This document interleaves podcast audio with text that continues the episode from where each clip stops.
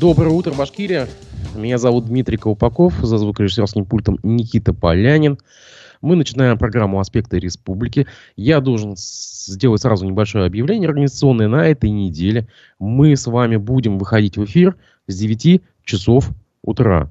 На этой неделе мы начинаем э, в наш выпуске с 9 часов утра. Буду вести я, Дмитрий Колпаков и Разиф Абдулин.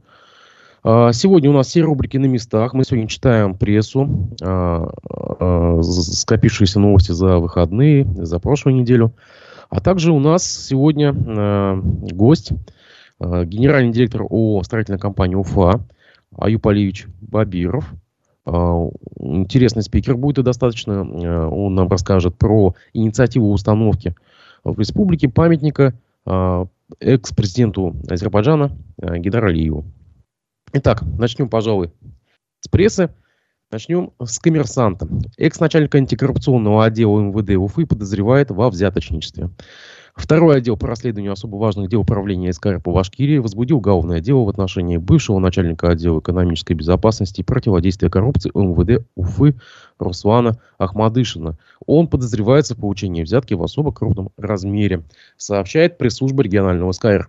По версии следствия, с декабря 2020 года по май 2021 года Руслан Ахмадышин получил от троих граждан, занимающихся незаконной организацией и проведением азартных игр, более трех миллионов рублей и наручные часы стоимостью более миллиона рублей. За вознаграждение он пообещал не проводить в отношении них оперативно-родные мероприятия и не привлекать к уголовной ответственности и сообщать об аналогичных проверках других правоохранительных органов.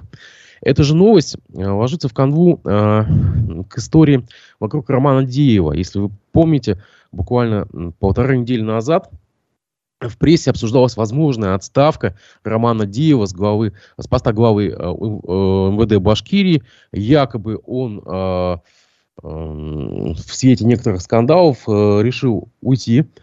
Однако После этого мы помним, что были опровержения. Он сам коммерсанту сообщал, что он находится в командировке и не, не планирует покидать свою должность. А, что мы сейчас видим? Сапкор-02, портал Сапкор-02, который весьма компетентен э, в таких вопросах э, и иногда э, сообщает инсайты из правоохранительных органов. Он сообщает, что проверку, которую должны были провести в Башкирском министерстве внутренних дел, полицейский главка перенес на февраль. Напомним, как сообщает САПКОР, ранее планировалось, что ревизоры Центрального аппарата российского МВД будут работать в Башкирии с 22 ноября по 16 декабря. А, и по данным, по данным источников э, САПКОРа, это может означать, что в феврале в республике появится новый полицейский начальник. А, по данным САПКОРа, Роман Деев побывал в Москве, где написал рапорт об увольнении и теперь ждет указа президента о своей отставке. Еще раз напомню, что Деев свою отставку опровергает. Он сообщал, что находится в командировке. Сам наличие такого рапорта отрицает, да, мы это уже видели, но тем не менее, как полагают аналитики, отмена проверочных мероприятий, планировавшихся в середине ноября, косвенно подтверждает, что Деев уходит в отставку. А, на посту руководителя башкирских полицейских Деев проработал 5 лет, а, напоминает САПКОР. А, по словам экспертов, по словам экспертов, силовых ведомств предпочитают каждые пять лет ротировать руководство э, главков МВД, чтобы не врастали в регионы. Э, портал просто нам напоминает, чем, чем почему такая тема его отставки возникла.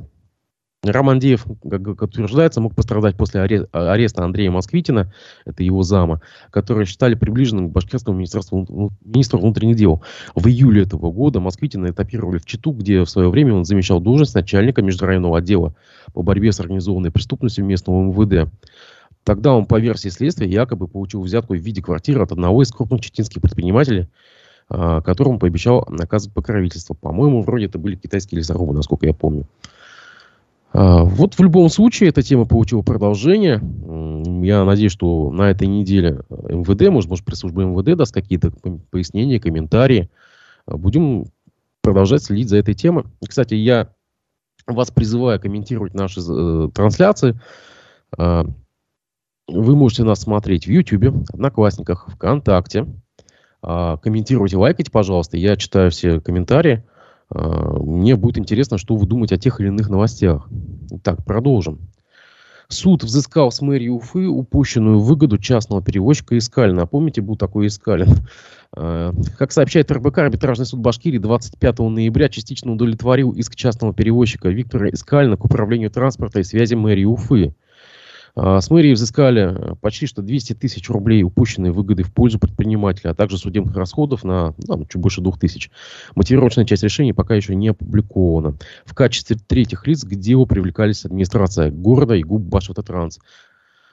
А Искалин требовал взыскать с управления транспорта почти э, 3,5 миллиона рублей. Иск был подан в марте 2022 года. В начале января предприниматель направил мэрии претензию, где предлагал решить вопрос смещения упущенной выгоды в досудебном порядке, но получил отказ. А, перевозчик указывал, что понес убытки в период простоя его автобусов по маршруту 298 Финский док Мега в декабре 2021 года, а, поскольку автобусы не выходили тогда на линию 22 дня. По словам предпринимателя, мэрия намеренно не, давала ему, а, не выдавала ему ранее оформленные маршрутные карты, из-за чего он не мог осуществлять свои перевозки. Виктор Искалин получил новые карты маршрутов только в конце октября для продления их срока действия. Он сообщил, что После этого мэрия потребовала у него сдать документы. До 1 декабря транспорт выходил на линию по старым действующим картам. Это, на самом деле, очень интересная история. Я вам напомню, что Виктор Скалин лишился, лишился двух маршрутов 272 и 298, которые долгие годы э, как бы обкатывал. А, считается, что считается, как бы, как бы деликатно сказать, что э, тот э, московский автоперевозчик Автомик, который сюда зашел, он, собственно, заводился специально для того, чтобы заместить вот эти вот два, э, два уничтоженных маршрута. Да, мы напомним, что 258 и 167 маршруты автомик почти что почти, почти дублируют э, искалинские маршруты, которых уже сейчас нету. А, об этом а, транспортный а, эксперт Олег Арефьев у нас э, в пятницу рассуждал. Я, кстати, призываю вас посмотреть э, выпуск аспектов городской среды э, свежий э, можете найти на YouTube, в Одноклассниках и ВКонтакте. Также эти записи есть. Э, коммерсант сообщает, что инвестор с Казахстана планирует вложить 2,4 миллиарда рублей в строительство завода. Машиностроительная корпорация из Казахстана Cool Infinity планирует построить в Башкирии завод по производству железнодорожных изотермических вагонов, платформ и торгового оборудования. Сумма вложения оценивается почти что в 2,5 миллиарда. Это очень хорошая новость э, в свете последних, скажем так, событий. Ежегодно на заводе будут выпускать до э, тысячи вагонов, заявил представитель компании Валентин Каргин на инвест-части в правительстве Башкирии. Э, пока, насколько я вижу, нет конкретной площадки, где это будет, да. Э, нет каких-то конкретных э, контуров проекта, но все равно давайте, давайте отметим, что новость позитивная, и нам такие новости сейчас очень-очень нужны, э, поскольку с экономикой, с экономикой ну, дела не очень. А инвесторы, даже как бы из Казахстана, ну что, из Казахстана, они очень сейчас востребованы у нас. Так,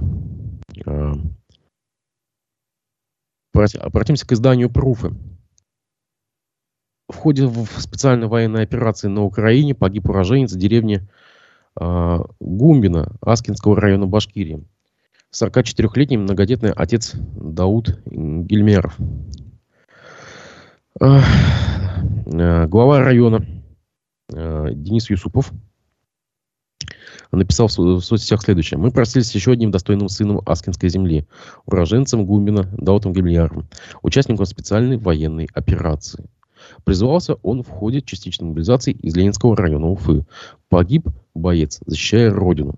У Даут, Даута Мухарямовича остались пожилые родители, жена, трое детей, выражая им глубокие соболезнования. Скорблю вместе с ними, обещаю, что мы сделаем все от нас возможное, чтобы поддержать родных бойцов. Ну, что здесь сказать, на самом деле, э, если вы заметили, если даже не следите за прессой, но все равно наверняка через как бы 2-3 рукопожатия, наверное, вы знаете от, своих, э, от своего круга общения, что э, новостей о похоронах становится все больше. Буквально на прошлой неделе за один раз, по-моему, в Вышембайском районе хранили четырех э, бойцов, которые, которые погибли в ходе специальной военной операции.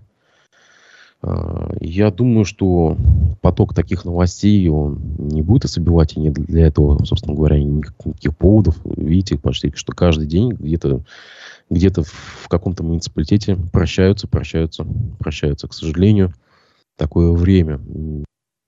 Увы. А, еще одна история с прошлой недели. А, полицейские задержали подозреваемого в краже украшений на 12 миллионов из ювелирного магазина в Уфе. Это сообщает «Комсомольская правда». Да, действительно, фееричная история на самом деле.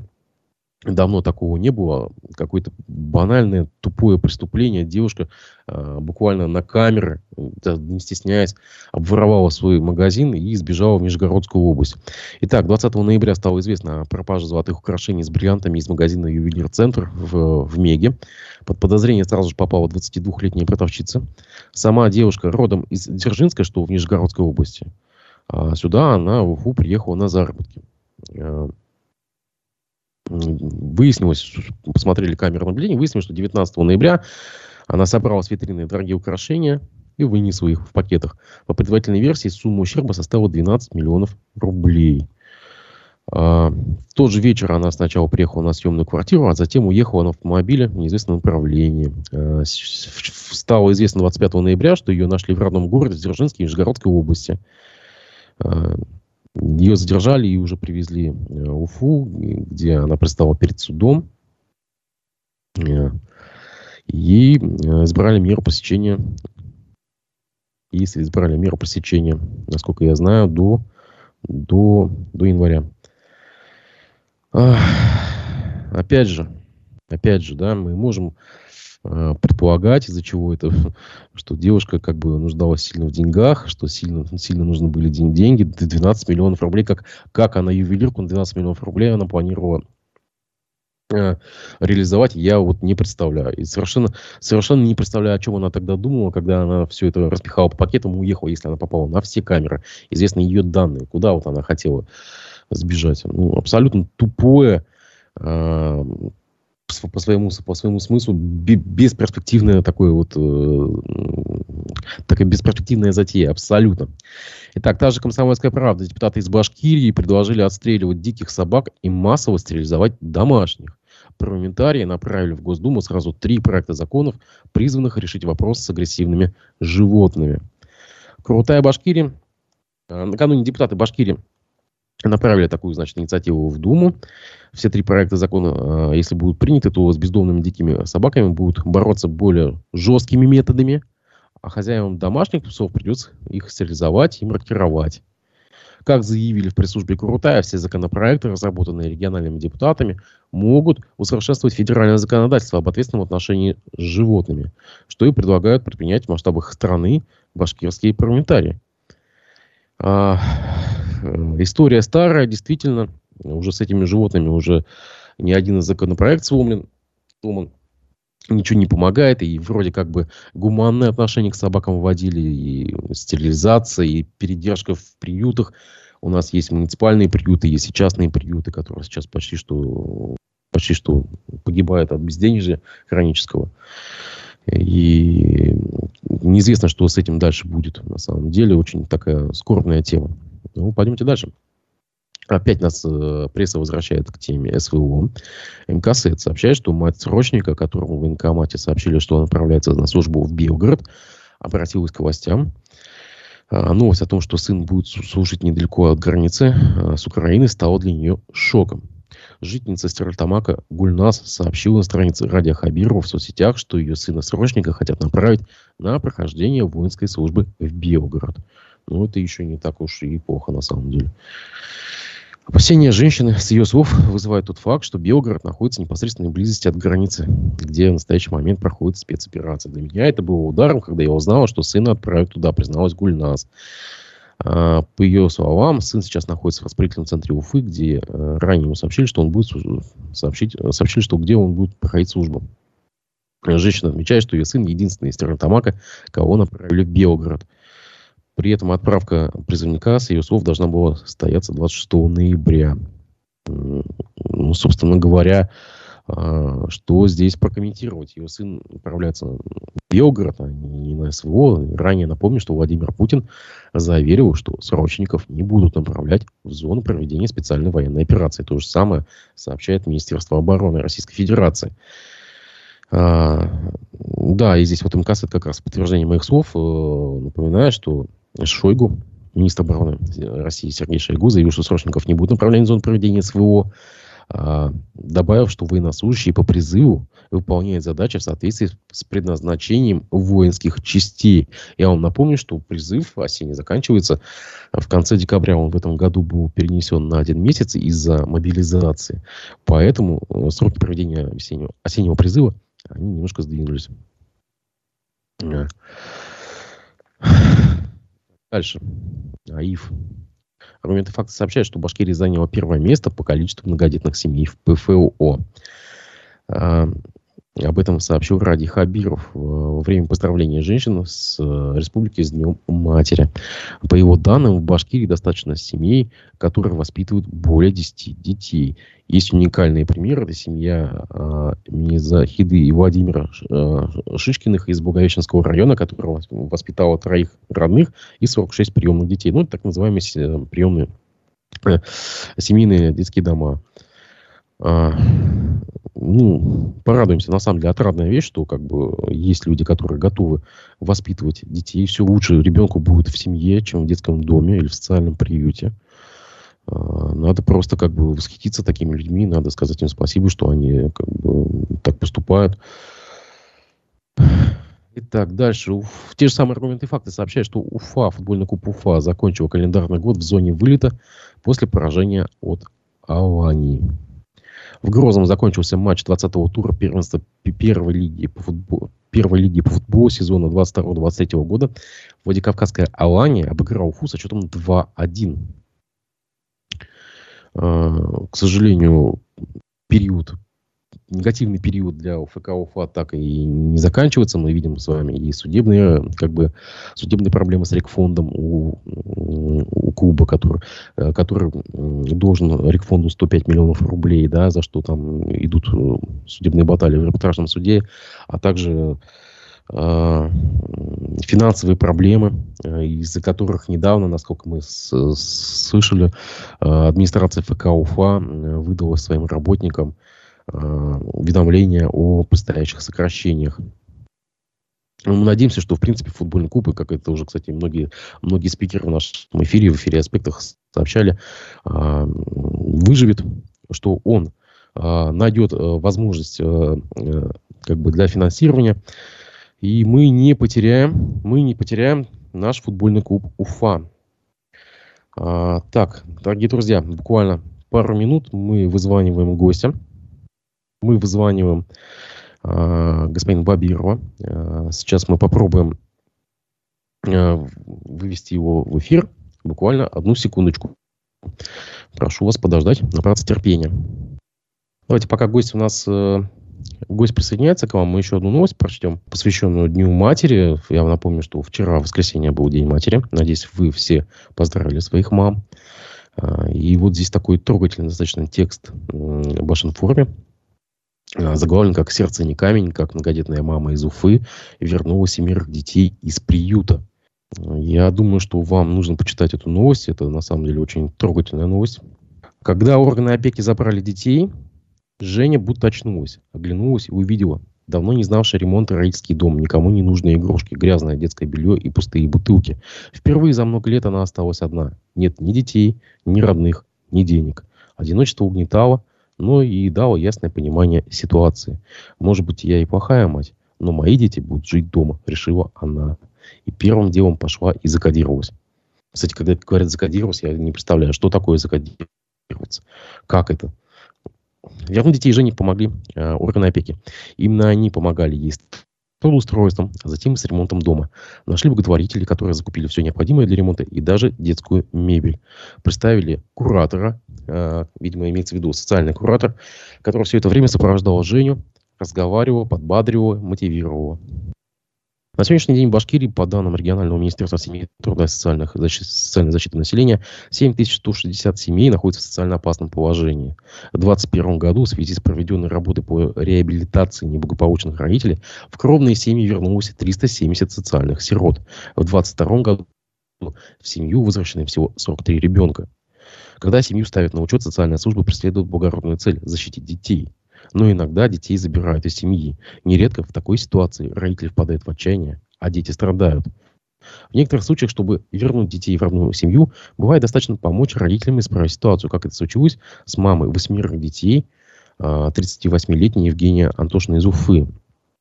Да, мы вот только что буквально с вами прочитали новость о том, что приемная семья воспитывает 43, 43 детей э, из, детск, из детского дома. Да, здесь вот у женщины, только у одной, у нее 8 родных детей.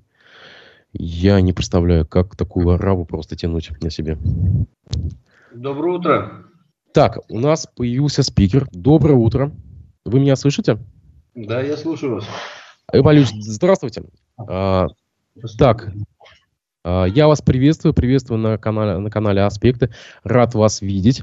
А, давайте мы раска расскажем, расскажем нашей аудитории, в связи с чем мы вас позвали. Есть инициатива, инициатива, насколько я понимаю, азербайджанской диаспоры, вы меня сразу поправляете, по установке в Башкирии памятника экс-президенту Азербайджана Гейдару Алиеву.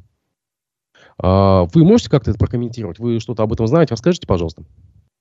Дело в том, что не памятники Гейдара Алиева, да, там э, э, по поводу установки таблицы э, станция Уфа, э, если э, таково было, то есть э, мы сейчас уточняем, э, запросили республиканские в архивы о том, что Гейдар Алиев э, был ли в Башкирии, или было бы с проездом, э, значит, через станцию Уфа. Если это подтвердится, в этом случае мы планируем поставить, значит, станцию Уфа таблицы, но при этом мы должны это все согласовать с, с республиканскими или городскими властями. Я просто Если напомню, что речь, речь, речь идет, о, возможно, о том, что Гейдар Алиев э, был в проездном Уфе э, во время освоения БАМа. Я и так Да, совершенно верно, совершенно верно. Хорошо. Скажите, пожалуйста, а вот это вот, если все это подтвердится, за чей счет э, такая табличка может быть установлена? Да, Кто может... Если это подтвердится, да, я, значит, буду финансировать эту установку таблицы э, за счет э, себе, за счет своей компании. А вот по поводу памятника, как вы считаете, э, ну вот мы знаем, что со слов вице-спикера Куртая Рустема Ахмадинуру, который недавно был на 11-м Азербайджан-Российском форуме в Баку, э, он э, с нами общался на прошлой неделе, нам рассказывал, у нас был в эфире.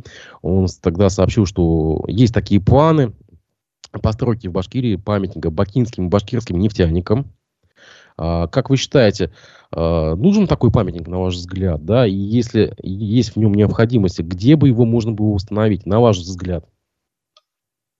Я считаю, что а, такой памятник э, необходимо установить, потому что э, роль бакинских нефтяников, освоение башкирской нефти имеет большое значение начиная с 1932 года, когда э, начали в Ишимбае освоение башкирской нефти, э, были проблемы, были, значит, бурение скважины, и э, в съезде нефтяников Советского Союза было принято решение привлекать бакинских буровиков, опытных бакинских буровиков для того, чтобы все-таки помочь освоению в Ишимбае нефти. Ну, соответственно, значит, э, приезжали, э, было приглашено, и они участвовали в этом, э, в этом значит, освоении Шимбайского нефти. Я считаю, что все-таки это памятник, установка этого памятника, он даст два, двух, двух республики, да, народу двух республик более тесное общение, и создаст э, у молодежи определенную э, мысль о том, что необходимо, значит, э, помнить о том событии, которые были освоение башкирского нефти. Куда ее установить, пока сегодняшний день не определен. То есть, опять же, зависит, значит, поддержка, значит, поддержка руководителей города, республики, да, но эта тема, она есть, мы над этим направлением занимаемся, но в ближайшее время, я думаю, будет э, четко ясность по этому вопросу. Аип Алиевич, я не могу не задать вопрос от наших э, слушателей. Меня вот сейчас спрашивают, это достаточно такой деликатный вопрос. А, а как сейчас э, в Башкирии между собой э, уживаются, допустим, армянская и азербайджанская диаспора, представители этих диаспор? Есть ли у вас конфликты между собой? Э, значит, у нас никаких конфликтов между азербайджанской и армянской диаспорами отсутствует. Мы работаем тесно, значит, очень дружно. Но я хочу сказать, что в наших объектах работает э, э, в компании, которая возглавляет э, армянской национальности. Они у меня выполняют газопровод, они выполняют у меня водопровод, они укладывают, выполняют благоустройство в тех домах, где я строю. Поэтому никаких конфликтов, наоборот, тесно, дружно мы работаем. В республике это не замечается. Спасибо вам большое. Я вас еще раз благодарю за то, что вы сегодня вышли в эфир. А, мы надеемся, что когда у вас ваши изыскания э, завершатся, что вы узнаете всю подлинность истории, да, и вот вопрос с табличкой, возможно, с, памятником э, прояснится до конца. Вы снова выйдете к нам в эфир и что-то расскажете об этом проекте. Я вас благодарю. Спасибо вам. Всего доброго. Дорогие друзья, у меня на сегодня все. Я вам напоминаю, что всю эту неделю мы будем выходить э, с 9 утра. Я и мой коллега Разиф Абдулин э, будем вести эфир. Сегодня, насколько я знаю, у него в гостях э, Марс Сафаров, известный, известный химик, известный ученый. В 15 часов я призываю вас следить за анонсами, читать сайт «Аспекты медиа», смотреть наши трансляции и следить за телеграм-каналом, где также публикуются, оперативно публикуются новости от аспектов. Всего доброго, вам хорошего дня, до свидания.